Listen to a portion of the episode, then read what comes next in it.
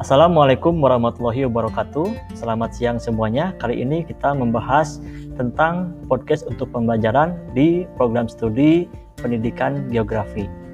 Nah, Alhamdulillah pada siang kali ini diikuti oleh para dosen dan para mahasiswa yang nantinya akan dilakukan kolaborasi pengembangan microlearning antara dosen dengan mahasiswa.